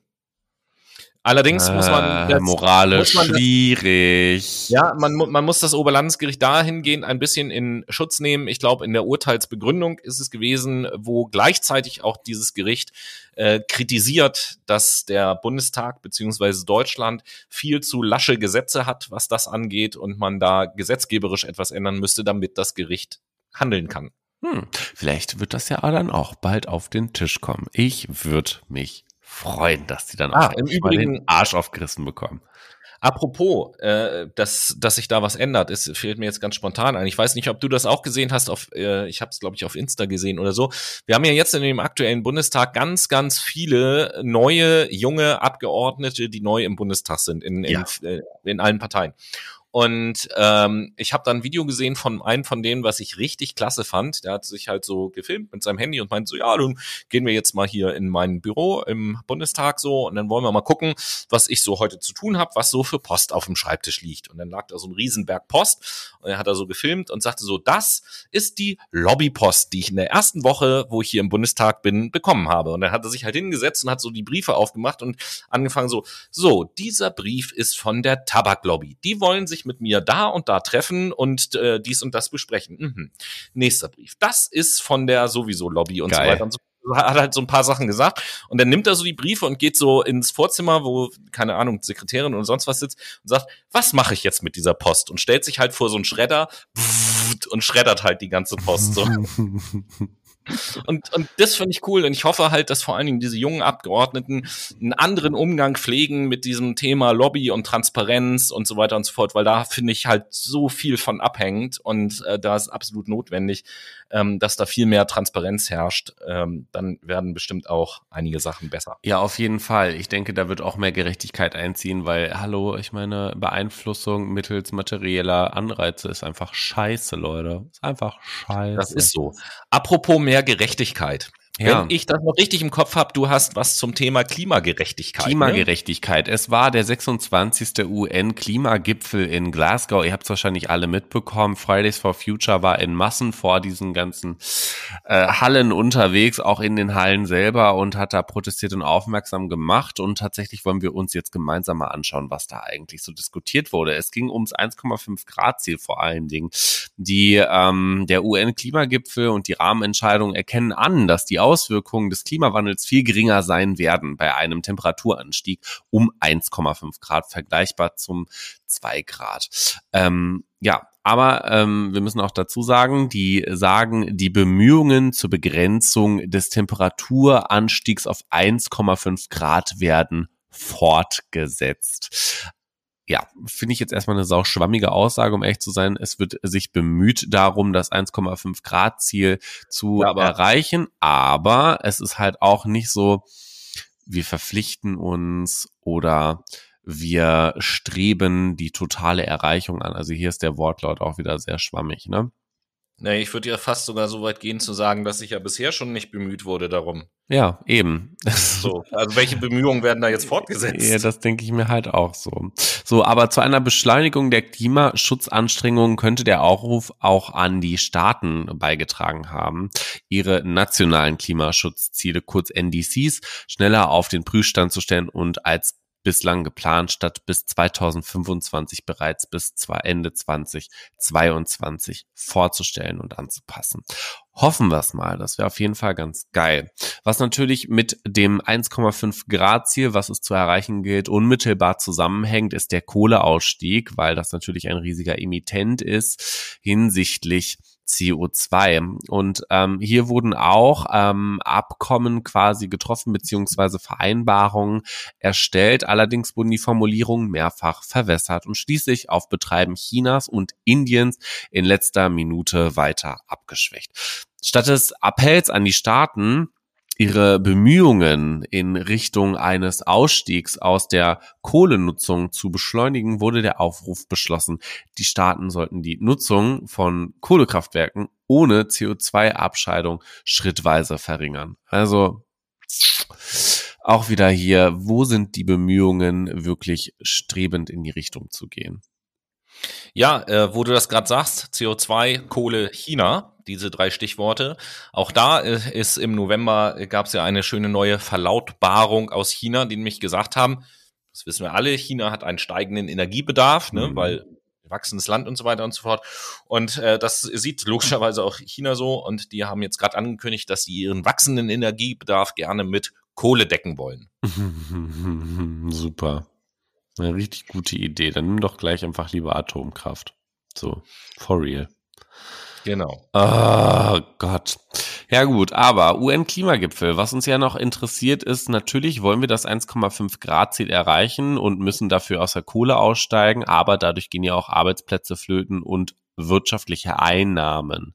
Jetzt ist die Frage, wer bezahlt denn diesen ganzen Klimaschutz und die Klimaschäden dahinter? Und hier werden die Industrieländer vor allen Dingen aufgefordert zu unterstützen.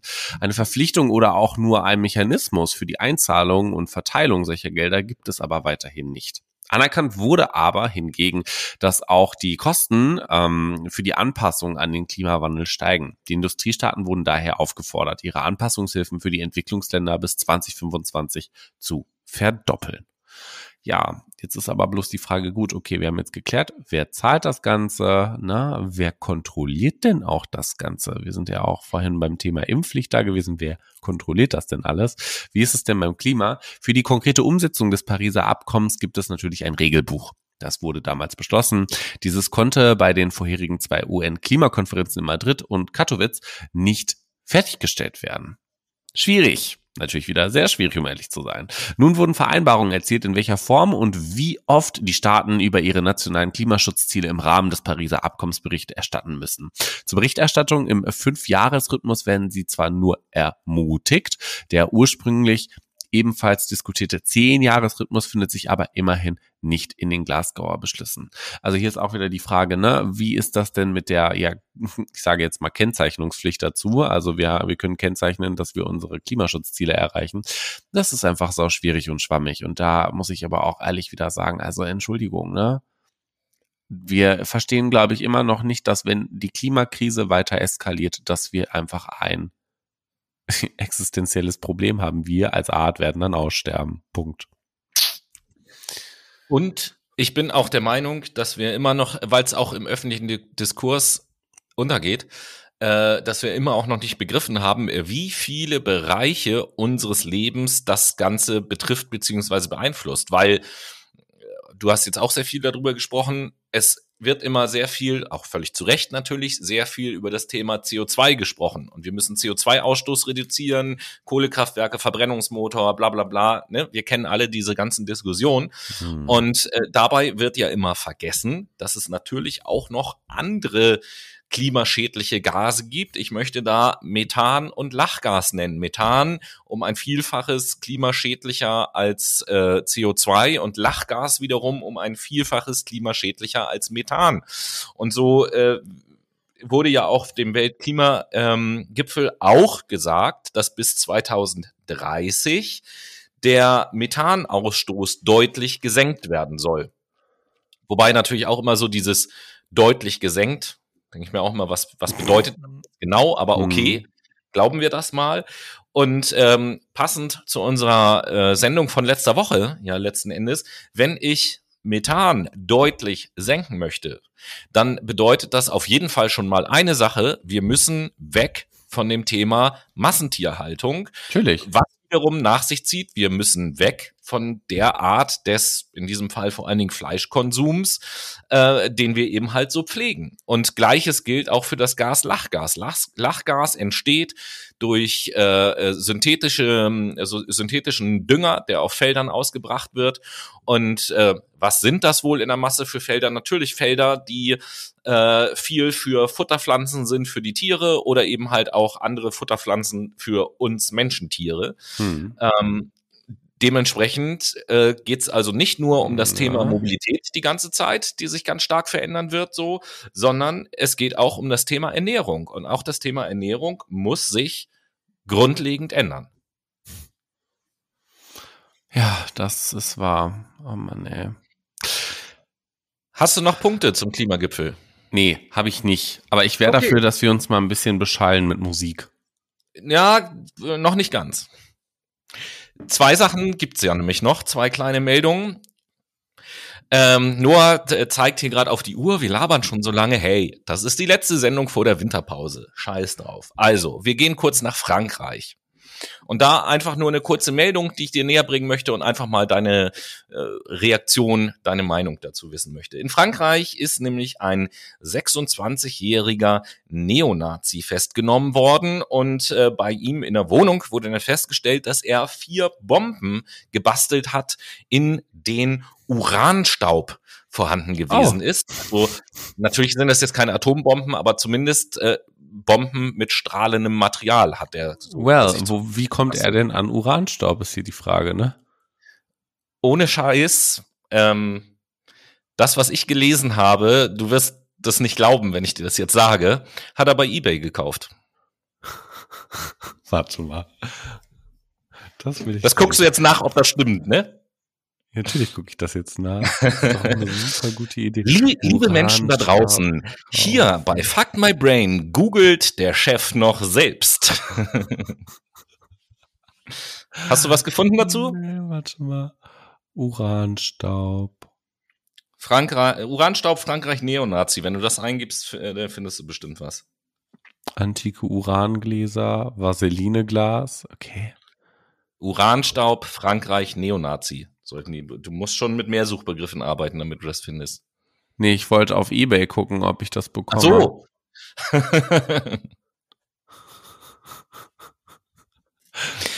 Na gut, während, ja, während. Nee, es ist in Deutschland, glaube ich, gesperrt. Schade. Hm. Dann gehe ich mal weiter. Ähm, und zwar, wir haben auch schon mal darüber gesprochen. Russia Today. Der Russia Today. Fernsehsender, Dings, wie auch immer man das bezeichnen möchte. Äh, RT auf jeden Fall. Ihr kennt RT Deutsch, haben wir auch schon mal drüber gesprochen. Ähm, da ist jetzt was Interessantes aufgefallen. Also RT Deutsch hier in Deutschland äh, wird, was das Thema Impfen und Corona-Pandemie ähm, angeht, wird immer sehr berichtet gegen das Impfen, gegen die Corona-Maßnahmen. Und das sei ja alles nur ein großer Betrug und das gibt's eigentlich gar nicht so wirklich. Und die Impfung ist, hilft auch nicht. Und so, ihr kennt diese ganzen Theorien, das wird auf Russia Today, äh, auf, auf RT Deutsch äh, berichtet. Ähm, Russia Today in Russland im Übrigen ähm, berichtet äh, oder hetzt gegen Impfgegner, äh, befürwortet Maßnahmen gegen Corona. Äh, sprich, in Russland berichtet der Sender, haltet euch an, an die Maßnahmen, lasst euch impfen. Und in Deutschland berichtet derselbe Sender, glaubt nicht an die Pandemie, lasst euch nicht impfen. Einfach auch mal interessant zu sehen, was das für ein Konstrukt ist, dieses RT Deutsch und RT, was weiß ich. Geil. Was geil, einfach nur geil. Ey, Russia Today wird einfach von Querdenkern, würde ich jetzt sagen, äh, geführt. Nein, letzten Endes ist das einfach ein, ein, aus meiner Sicht jetzt, persönliche Meinung an dieser Stelle, äh, ist das ein Propagandamittel von Putin und ähm, hier in Deutschland äh, soll es natürlich darum gehen, Unruhe in der Gesellschaft zu stiften, eine Stimmung dagegen, damit wir hier beschäftigt sind und bla bla bla. Und äh, Russland dadurch natürlich an Einfluss gewinnt, auch auf das politische Geschehen hier in Deutschland, ist ja ganz klar. Hm. Ja, völlig verständlich. So, völlig verständlich ist völlig verständlich ist dann aber jetzt auch, dass wir jetzt nun in den nächsten Music Break gehen.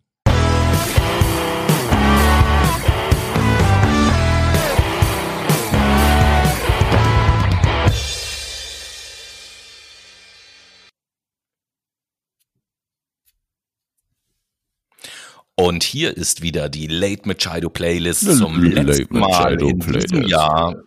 Zum letzten Mal in diesem Jahr gibt es gute Musik für euch. Und äh, wie immer der erste Song, Noah. Ja, wir äh, werden jetzt einfach mal ein bisschen im Tango tanzen, würde ich sagen, Tobi. Wie ich setze nämlich von Captain Peng und die Tentakel von Delphi den Song ja. Tango im Treibsand auf die Late Machado Playlist. Und du? Da bin ich ja sehr gespannt. Ja, ich lässt, äh, setze ja, für meine Begriffe fast schon ein Klassiker auf die Late Machado Playlist, nämlich von der Bloodhound Gang das Lied Fire, Water, Burn. Hm. Und damit sind wir im dritten und letzten Teil dieser letzten Sendung diesen Jahres angekommen und äh, starten den natürlich, ihr kennt es schon, mit unserer beliebten Kategorie AfD Infobox. Ja, die AfD Infobox. Und Box, da Box, gilt Box. Als, da gilt als erstes zu vermelden, ähm, mit einer ungewöhnlichen Aktion antwortet die ähm, antwortete der Mendender SPD-Ratsherr Sebastian Meisterjahn auf die Ankündigung zur Gründung eines AfD-Stadtverbandes. Er schnappte der Alternative für Deutschland die Adresse für eine mögliche lokale Internetseite weg. Der afdemden.de oder afd ähm, nee, afdmenden.de oder afd-menden.de aufruft, findet jetzt den Hinweis, dass sich hier die Internetpräsenz der Initiative Aktenordner für Dänemark, Sektion Menden im Aufbau befinde. Auch dänische Kommunen sollten nicht im Papierchaos versinken, heißt es. Daher sammelt man Aktenordnerspenden für die nördlichen Nachbarn. Inzwischen gibt es auch einen Facebook-Auftritt. AfD-Sprecher Sebastian Schulze erklärte dazu, dass er sich der Kreisvorstand ähm, der Partei mit dem Thema befassen werde. Hm, so, so. Ich habe eigentlich nur eine kleine Meldung zu announcen. Wir freuen uns alle, dass endlich mal diese ganzen Schwurbler, die ungeimpft sind, sich eine Runde mit Corona infizieren. Alice Weidel ist am Stissel in der Corona-Pandemie und hat sich ordentlich erstmal mit Covid-19 Infected. Ja, die oh, gute Alice Weidel ist auf jeden Fall jetzt dann, würde ich mal sagen, genesen. Die darf dann wieder unten sitzen. Ha. Ein, ein, ein neuer Film kommt dann wohl bald ins Kino, ne? Alice im Corona-Land. Alice Na gut. auf der Intensivstation. Ähm, wo, wo wir, wo wir gerade beim Thema AfD und Schwurbeln sind, da möchte ich doch mal ein, äh, was ist es denn überhaupt? Ich glaube, ein, ein Tweet äh, oder ein, ein Facebook-Eintrag äh, oder so von dem Bundesschatzmeister der AfD, äh, Carsten Hütter, vorlesen. Der nämlich schreibt, Hamstadt Windeln, Autobahntoiletten entweder geschlossen oder an Tankstellen 2G. Und da ja die AfD-Leute halt ne, sich nicht testen lassen und nicht, äh, und nicht impfen lassen und so weiter und so fort, wenn man lange Autofahrten hat, dann bitte, liebe AfD-Wähler, der Schatzmeister hat's gesagt, zieht euch Windeln an und kackt schön in die Windeln. Finde ich super. Geil, ja, richtig super. Ja, wo du gerade eh schon bei dem Thema warst, dass die Leute sich nicht impfen lassen, im Bundestag kennen wir das ja, da herrscht auch 3G. Das heißt, da muss man getestet, genesen oder geimpft sein. Ja, da gibt es aber auch ganz viele von der AfD-Fraktion, die nicht getestet, genesen oder geimpft sind. Die sitzen jetzt mittlerweile nicht mehr unten im Bundestag, sondern oben auf dem Bundestreppchen über ihrer Fraktion und dürfen von oben Ach, zugucken. Auf der Gästetribüne da oben oder was? Ganz genau so ist es nämlich. Wie peinlich. Nun gut, aber wir bleiben ja, im Bundestag. Dumm. Wir bleiben im Bundestag äh, und das fängt jetzt gar nicht AfD-mäßig an. Es geht nämlich um eine äh, Rede oder einen Vortrag, den Johannes Fechner im Bundestag gehalten hat. Das ist ein Politiker der SPD und ist seit 2013 Mitglied des Bundestages. Es geht gar nicht sehr, so sehr darum, worüber er da gesprochen hat. Ähm, jeder, der schon mal Bundestagsdebatten gesehen hat, weiß, dass ja Leute aus dem Parlament Zwischenfragen stellen dürfen. Mhm. Ähm, und dann aber der jeweilige Redner diese Zwischenfragen auch zulassen muss, damit sie halt gestellt werden dürfen. Und zu einer ähnlichen Situation kam es während einer Rede, die eben besagter Johannes Fechner äh, gehalten hat. Und da hat er sehr cool reagiert auf eine Zwischenfrage, wie ich finde, denn äh, der die Bundestagspräsidentin fragte Andreas Fechner: Erlauben Sie eine Zwischenfrage aus der AfD-Fraktion? Daraufhin äh, Johannes Fechner, nein, die Debatte hat wieder ein hohes Niveau, das will ich nicht belasten. Finde ich eine Good. sehr coole. Ein Point für Johannes. Genau. Wir bleiben aber in der Ecke, in der rechten und Querdenker und Schwurbler-Burbler-Ecke, würde ich sagen, und steigen jetzt in unsere neue Rubrik ein. Und die heißt wie? Corona. Leugner. Nein, Spaß. Wie heißt sie, Tobi? Das ist der Schwurbel-Burbel-Spaß. Nein, die Verschwörungsvibes. Und da hast du auch deine Titelmelodie für? Verschwörungsvibes. So nee. ähnlich. Letztes Mal war es eine andere, da musst du dich noch ein bisschen finden, scheißegal. Das, das ist da kreativ. das ist ein kreativer okay. Prozess, das ist ein Findungsprozess. Und zwar haben wir hier als erstes eine, äh, haben wir als erstes eine Meldung, die uns alle interessieren sollte, denn wird hier mal gnadenlos aufgeklärt über das Thema Graphenhydroxid oder auch Graphenoxid. Dr. Andreas Noack erklärt, dass in den Giftspritzen kein Graphenoxid, sondern nanoskalisches Graphenhydroxid ist. Graphenhydroxid ist wie Rasierklingen, die den Menschen gespritzt werden. Rasierklingen, die vom Körper nicht mehr abgebaut werden können. Die Blutgefäße werden dadurch von innen zerschnitten. Das erklärt auch den Tod vieler Sportler. Je schneller das Blut fließt, desto höher der Schaden. Als Chemiker weißt du, wenn du das ins Blut spritzt, dann bist du ein Mörder. Dieses Graphenhydroxid ist äh, in den Spritzen ist Kriegsführung. Jeder Arzt, der nach dieser Information weiterspritzt, ist ein Mörder.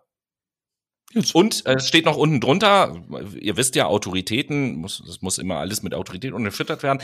Dr. Andreas Noack weiß, wovon er spricht, denn er ist ein führender Aktivkohlespezialist. Hm. Hm. So und ich glaube, aus. wenn ich das recht erinnere, hast du zu dem Thema Graphenoxid oder Graphenhydroxid auch noch was dabei. Ein Erfahrungsbericht, quasi ein Testbericht. Gestern war ich mal wieder bei meinem Heilpraktiker, mein Blut im Dunkelfeldmikroskop untersuchen. Ja, ich konnte das Graphenoxid, das ich durch die Arbeit mit geimpften Menschen über die Atemluft bekommen hatte und letztes Mal Blut sichtbar war, siehe Bild unten, erfolgreich mit Kiefernnadeln-Tee, das ist suraminhältig, ausleiten. Ich weiß, dass die Zeit kommt, wo ich toxische Strukturen dann nur mehr mit meinem Bewusstsein ausleiten werden könne. Noch brauche ich unterstützende Heilmittel. Meine Schwester 16 Jahre alt, die jeden Tag mit geimpften Jugendlichen etliche Stunden im gleichen Raum verbringt, konnte auch die gesamte Belastung des Graphenoxids ausleiten. Mit Folium Peaks. Das ist Liebe übrigens ein Medikament. Äh, Andreas. Das ist, das ist im Übrigen ein Medikament, ich glaube auch eins von diesen Entwurmungsmitteln, auf die die auf einmal alle abfahren. In ist Österreich. Das dieses Anti-Pferde-Wurmungsmittel? Nee, das heißt anders. Das ist irgendwas mit I und das ist ja in Österreich schon ausverkauft, weil die ganzen Schwurbeler sich Pferdeentwurmungsmittel reinpfeifen. Das hat auch der irgendwie Bundesvorsitzende von der oder Fraktionsvorsitzende der FPÖ sogar äh, gesagt, ja, ja. dass man das machen soll. Und dadurch gab es erstmal zwei Vergiftungen und dann sind zwei gestorben. Nice. Na super. Äh, ja, ich habe hier noch einen kurzen Beitrag aus einer Gruppe mit dem Titel Flache Erde und Chemtrails sind keine Spinnerei. Und äh, da hat jemand ein Foto gepostet. Ich versuche jetzt mal das Foto einfach zu beschreiben. Es ist ein leicht bewölkter Himmel zu sehen mit Sonne. Das sieht man auf dem Foto. Und dazu folgender Text. Hier mal ein Foto vom Sonnensimulator. Es mag einigen Kugelfreaks noch nicht aufgefallen sein, dass die Sonne meist weiß ist. Früher war sie gelb. Es ist halt nicht mehr die alte Sonne. Das ist die eine kurze Meldung und die zweite kurze Meldung ähm, von Dr. C, Dr. Coldwill mit seinen Coldwellian Times, der ja auch schon äh, vorausgesagt hat, dass alle, die geimpft sind, äh, Ende September war es damals, glaube ich, sterben werden. Ne? Du erinnerst dich? Ja, klar. Ja, ähm, wahrscheinlich hat er sich geirrt und hat seine Prognose jetzt korrigiert. Äh, er hat einen Artikel veröffentlicht, ich will nur die Überschrift vorlesen. Die lautet wie folgt. Offizielle Regierungsdaten deuten darauf hin, dass die vollständig geimpften Menschen bis zum Ende diesen Jahres AIDS entwickeln werden. Klar. Das mal dazu. Und dann hast du, glaube ich, auch noch einen, ne? Liebe Menschen, wir sind im Krieg. Und das weltweit. Im Krieg sind alle Mittel erlaubt, die zur Verteidigung notwendig sind. Also fragt bitte nie mehr, was darf ich tun, sondern tut, was nötig ist, um euch, unsere Kinder, unser Volk zu retten.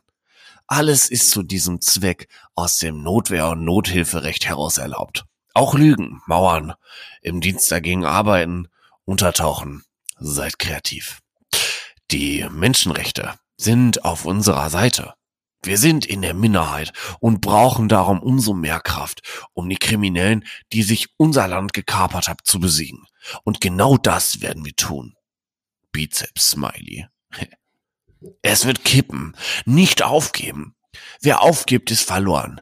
Nehmt euch Auszeiten, um durchzuhalten. Achtet auf eure Gesundheit, denn selbst wenn wir es gekippt haben, ja, dann werden wir aufräumen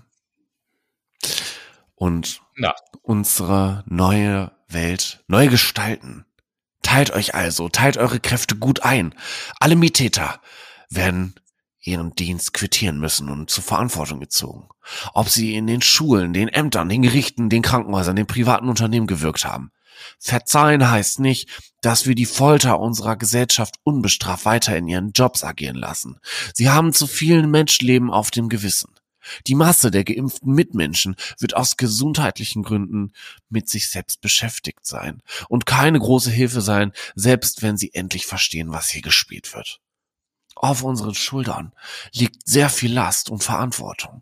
Es ist eine schwere, aber wundervolle Aufgabe, die uns wirklich alles abverlangt. Diese Zeit beweist wieder einmal, welche Kraft wir Menschen haben. Wenn wir etwas unbedingt wollen und zusammen groß geschrieben, halten und niemals aufgeben. Versetzen wir Super. Burger. Ja. Okay, und die letzte Meldung, die letzte Meldung. Ähm, Synchronsprecher für Schwurbler werden. Yeah. Ja, auf jeden Fall. Die letzte Meldung ist jetzt kein Zitat von äh, so von Schwurblern oder so, sondern es ist eher ein Bericht darüber, was passiert. Und zwar ein Bericht aus Bayern, genauer gesagt aus dem Landkreis Rottal-Inn.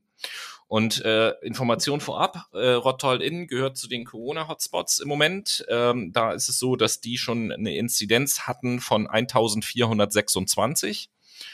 Ähm, also übelst weit über dem bundesdeutschen Durchschnitt. Und ähm, es geht um einen Bericht von einem Arzt aus diesem Landkreis. Aha. Ja, und der erzählt von Problemen mit wenig verständnisvollen Corona-Leugnern, die es eigentlich seltener gibt, aber er berichtet von einem Fall, in dem sich ein schwer an Corona erkrankter Leugner der Krankheit gegen den ausdrücklichen ärztlichen Rat selbst entlassen hat. Zu Hause hat sich sein Zustand dann derart verschlechtert, dass er schließlich den Notarzt gerufen hat, es aber nicht mehr lebend ins Krankenhaus geschafft hat. Ja, super. Das ist ja klasse. Das hat ja mir gut funktioniert. Tut mir natürlich auf eine Art und Weise leid. Ja. Gleichzeitig ist mein, ist mein Mitleid da begrenzt, sagen wir es mal so. Ja, sagen wir es auch Naja. mal so. Wir haben jetzt so viel negative Scheiße hier gerade promoted, dass wir jetzt auch einfach mal eine Runde Good News spielen können, oder? So, genau. Yeah. Und äh, da fange ich doch mal an. Wir haben äh, vorhin schon gesagt, ja, äh, Thema Ernährungsgewohnheiten müssen sich verändern. Und da gibt es doch hier im November eine wunderbare Meldung aus Helsinki, tatsächlich aus Finnland. Und zwar wird es bald bei Veranstaltungen, die die Stadt Helsinki ausrichtet, kein Fleisch mehr zu essen geben. Ja, das ist doch eine wundervolle Sache. Ähm, das Metropolitan Museum of Art, kurz MET, gibt nämlich drei Messingobjekte wieder nach Afrika, die als Kunstraub aus dem Ende des 19. Jahrhunderts gelten. Also nice thing. Sehr schön. Äh, dann gehen wir jetzt in die USA, genauer gesagt in den Bundesstaat New York. Dort New soll die Dort soll die Verfassung des Bundesstaates New York um das Recht der Bürger auf saubere Luft, sauberes Wasser und gesundheitsfördernde Umwelt erweitert werden. Plan B. Bananen aus Bayern. Mangos, Papayas, Bananen und Sternfrüchte, die vor der Haustür wachsen. Das ist das Ziel der GärtnerInnen und WissenschaftlerInnen der Universität Weinstefan. Weinstefan! Sie haben kleine Eden geschaffen, ein Tropenhaus in Oberfranken, in dem exotische Früchte auch in Deutschland klimafreundlich wachsen können. Genutzt wird das ähm, Tropenhaus durch Industrieabwärme und gewässert wird mit Regenwasser gedüngt mit Fischkot. Hm.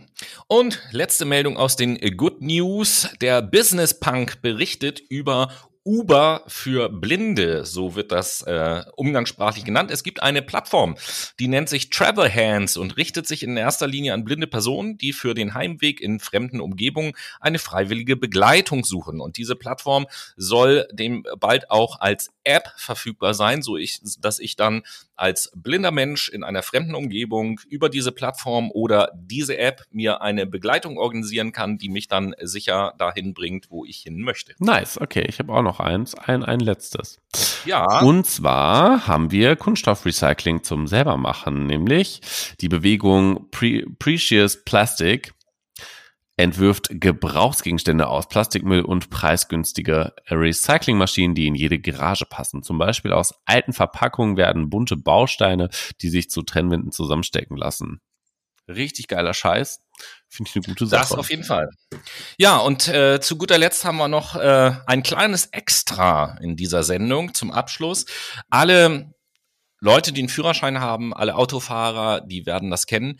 Wir befinden uns jetzt oder die kennen diese Regel von O bis O. Von Ostern bis Oktober fahre ich auf Sommerreifen, von Oktober bis Ostern fahre ich auf Winterreifen. Das heißt, wir sind jetzt wieder mitten in der Zeit für Winterreifen und Winterreifen sind ein ganz, ganz kontroverses Thema.